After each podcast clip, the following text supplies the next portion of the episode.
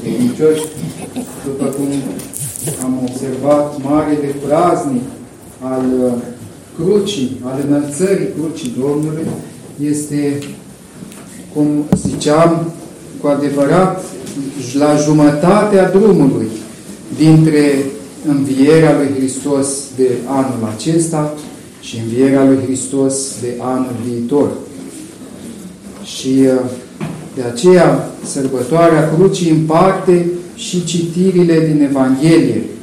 Până la înălțarea crucii s-a citit din uh, Ioan, apoi din Matei, iar de astăzi înainte se citește din Luca și în postul mare și, iar în, și de asemenea în zilele de rând din perioada aceasta se citește din Marcu, astfel încât să auzim pe toți cei patru evangeliști care sunt martorii lui Hristos, care sunt uh, însoțitorii lui Hristos, așa cum am văzut la Evanghelia de la Utrenie, când uh, Luca era chiar cel care l-a însoțit pe Hristos, sau mai bine zis, Hristos i-a ajuns din urmă pe cei doi și i-a însoțit până la Emaus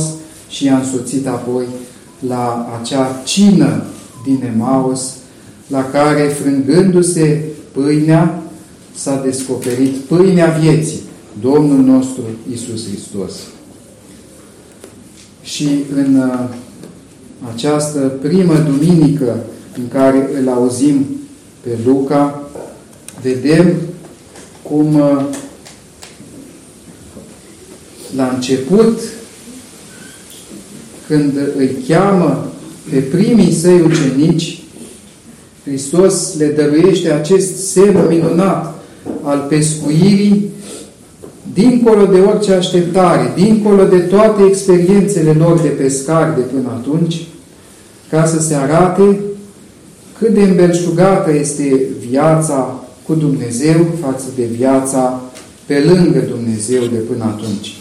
Ca să se arate cât de mare este strălucirea noului legământ față de pâlpâirea vechiului legământ în care toți trăiseră până atunci și nu aveau nicio nădejde că va veni ceva mai bun, ci se așteptau doar la ceva mai rău, pentru că se temeau că li se va lua și vechiul legământ și vor fi și li se va lua și templul, ceea ce s-a și întâmplat, și vor fi împrăștiați ca să trăiască ca o măturătură a lumii printre toate neamurile păgâne de pe pământ printre toate răutățile și blestemățiile pe care ei încercau să le evite, dar vedeau că nu este cu spor călătoria lor, până când a venit Domnul Isus și a schimbat privirea lor. A întors-o de la cele pământești și de la cele vechi către cele cerești și către cele noi după cum a zis și Sfântul Pavel astăzi, Dumnezeu poate să înmulțească tot harul la voi, ca având totdeauna în destulare în toate, să prisosiți spre toată fapta bună, după cum a scris oarecând prorocul, împărțita data săracilor, dreptatea lui rămâne în veac. Și Petru, și Andrei, și Iacob și Ioan erau oameni săraci și au intrat în bogăția lui Dumnezeu. Au rămas săraci în uh, socoteala veacului acestuia, mai departe, pentru că Dumnezeu nu poate să dea harul său acolo unde vede prea multă bogăție sau prea multă atașare față de ideea și de ispita bogăției. De aceea, ei de bună voie au rămas săraci, ba chiar și mai săraci decât fuseseră, pentru că mai târziu i-au zis lui Iisus, Doamne, știi bine că noi le-am lăsat pe toate. Adică ce erau toate pentru ei? Foarte puține lucruri. Lucruri pe care le putem număra pe degetele de la o singură mână. În timp ce, dacă am vorbit de toate ale noastre, ne-ar trebui toată comunitatea să-și ofere degetele pentru fiecare. Însă, chiar și pe acele foarte puține pe care le aveau, le-au lăsat și au mers cu toată încrederea pe urmele lui Hristos. Să observăm, zice Părintele Vasilios Bacoianis, tactica pe care a folosit-o Hristos ca să-i cheme alături de ei, de el. Nu i-a chemat când erau acasă, în familiile lor, nici atunci când erau cu prietenii lor, nici atunci când se odihneau și ar fi fost predispuși să viseze ceva, ci atunci când erau pe țărmul mării. Nu i-a chemat când i-a văzut obosiți și dezamăgiți, ci i-a chemat mai întâi dându-le o mare bucurie ca să simtă măreția sa. Și a zis lui Petru, nu-ți fie frică, de acum înainte vei pescui oameni, îi vei scoate din adâncul păcatului. Nu doar că îi vei scoate, pentru că pescuitul presupune artă, răbdare, răbdare foarte îndelungată, spirit de observație, trezvie, priveghere, cum și când să tragi plasa sau undița. De aceea, în vechime, pastorala, călăuzirea credincioșilor era numită pescuire. Și astăzi mai folosim cuvântul fii atent ca să nu te pescuiască. Adică fii atent la cutare să nu-ți întindă o cursă, să nu te înșele, să nu reușească să te tragă în apele Lui. Domnul nu i-a chemat pe ucenici dintre păstori. Oare de ce? Nu a vrut ca păstorii oilor să devină păstorii oamenilor. Așa cum de multe ori procedase în Vechiul Testament, când pe David l-a chemat de la oi ci a chemat pescarii ca ei mai întâi să devină pescari de oameni și abia apoi să-i păstorească, după cum i-a zis lui Petru, păstorește oile mele. Trebuiau mai întâi să-i scoată pe oameni din adânc și apoi să-i păstorească pe pășunile lui Dumnezeu. Ceva similar este valabil și astăzi pentru că trăim într-o lume a apostaziei. Oile lui Hristos părăsesc turma sa și se afundă în adâncul înșelării păcatului, adânc cum n-a mai fost în veacurile trecute. De aceea și astăzi, păstorii ar trebui să devină mai întâi pescari, să învețe, să scoată pe oameni din adâncul păcatului, să-i bage în biserică, și abia apoi să-i păstorească pe drumul acesta de la biserică la casele lor și de la casele lor iarăși la biserică. Astăzi, ca preoți, trebuie să fim mai mult pescari decât păstori. Atunci când ne apropiem de oameni sau când oamenii se apropie de noi, să fim foarte atenți cum și când să aruncăm undița și ce momeală să punem în cârlig pentru a-i trage din adâncul păcatului. Să dea Domnul să ne lumineze așa încât să-i spunem ce trebuie oii cele rătăcite, ca să se miște încet, încet inima ei și picioarele ei, ca să iasă de bunăvoie din adâncul păcatului și al necredinței.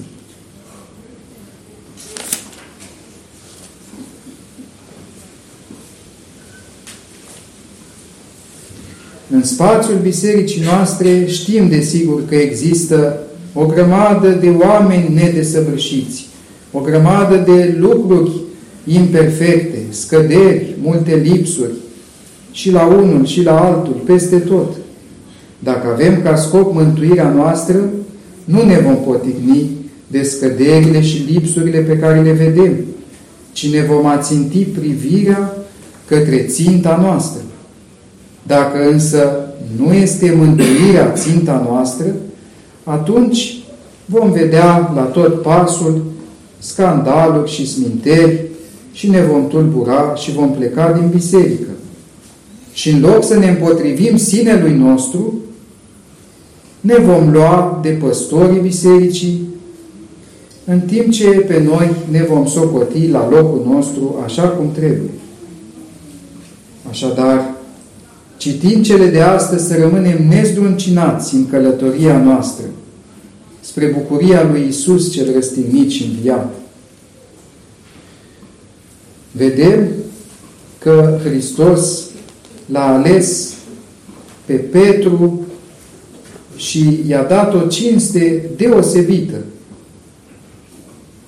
Atunci, chiar în prima zi când s-au văzut, Petru a fost cuprins de o mare frică și i-a zis Domnului, pleacă de la mine, Doamne, că sunt om păcătos. Ca și cum i-ar fi spus, nu pot suporta să fiu eu aici lângă tine. Aș vrea să plec eu, dar nu pot. Mai bine pleci tu și mă lași singur ca să-mi văd mai departe de ale mele. Totuși, în vorbele acestea se ascunda multă smerenie. Smerenia aduce Harul lui Dumnezeu. Să ne uităm și la Sfântul Simeon Stâlpnicul, prăznuit de curând pe 1 septembrie. Prima oară când l-au văzut Sfinții Părinți ai Pustiului, urcându-se pe un stâlp, au ținut sfat și unii considerau că este un înșelat și au hotărât să-l coboare cu forța de pe stâlp, în timp ce alții ziceau, dacă are el vestire de la Dumnezeu, nu cumva vom păcătui împotriva lui.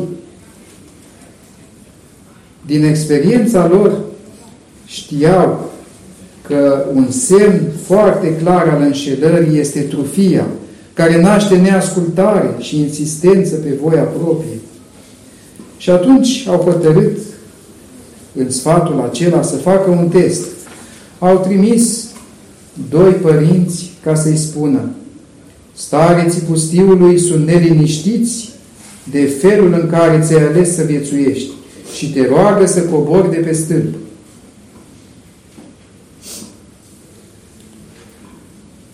Iar Sfântul de îndată s-a coborât și a ascultat cuvintele lor. Dacă nu i-ar fi ascultat, ei ar fi văzut clar semnul că este în înșelare.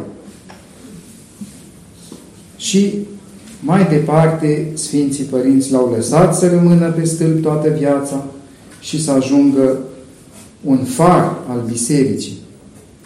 Niciun sfânt nu a avut trufie.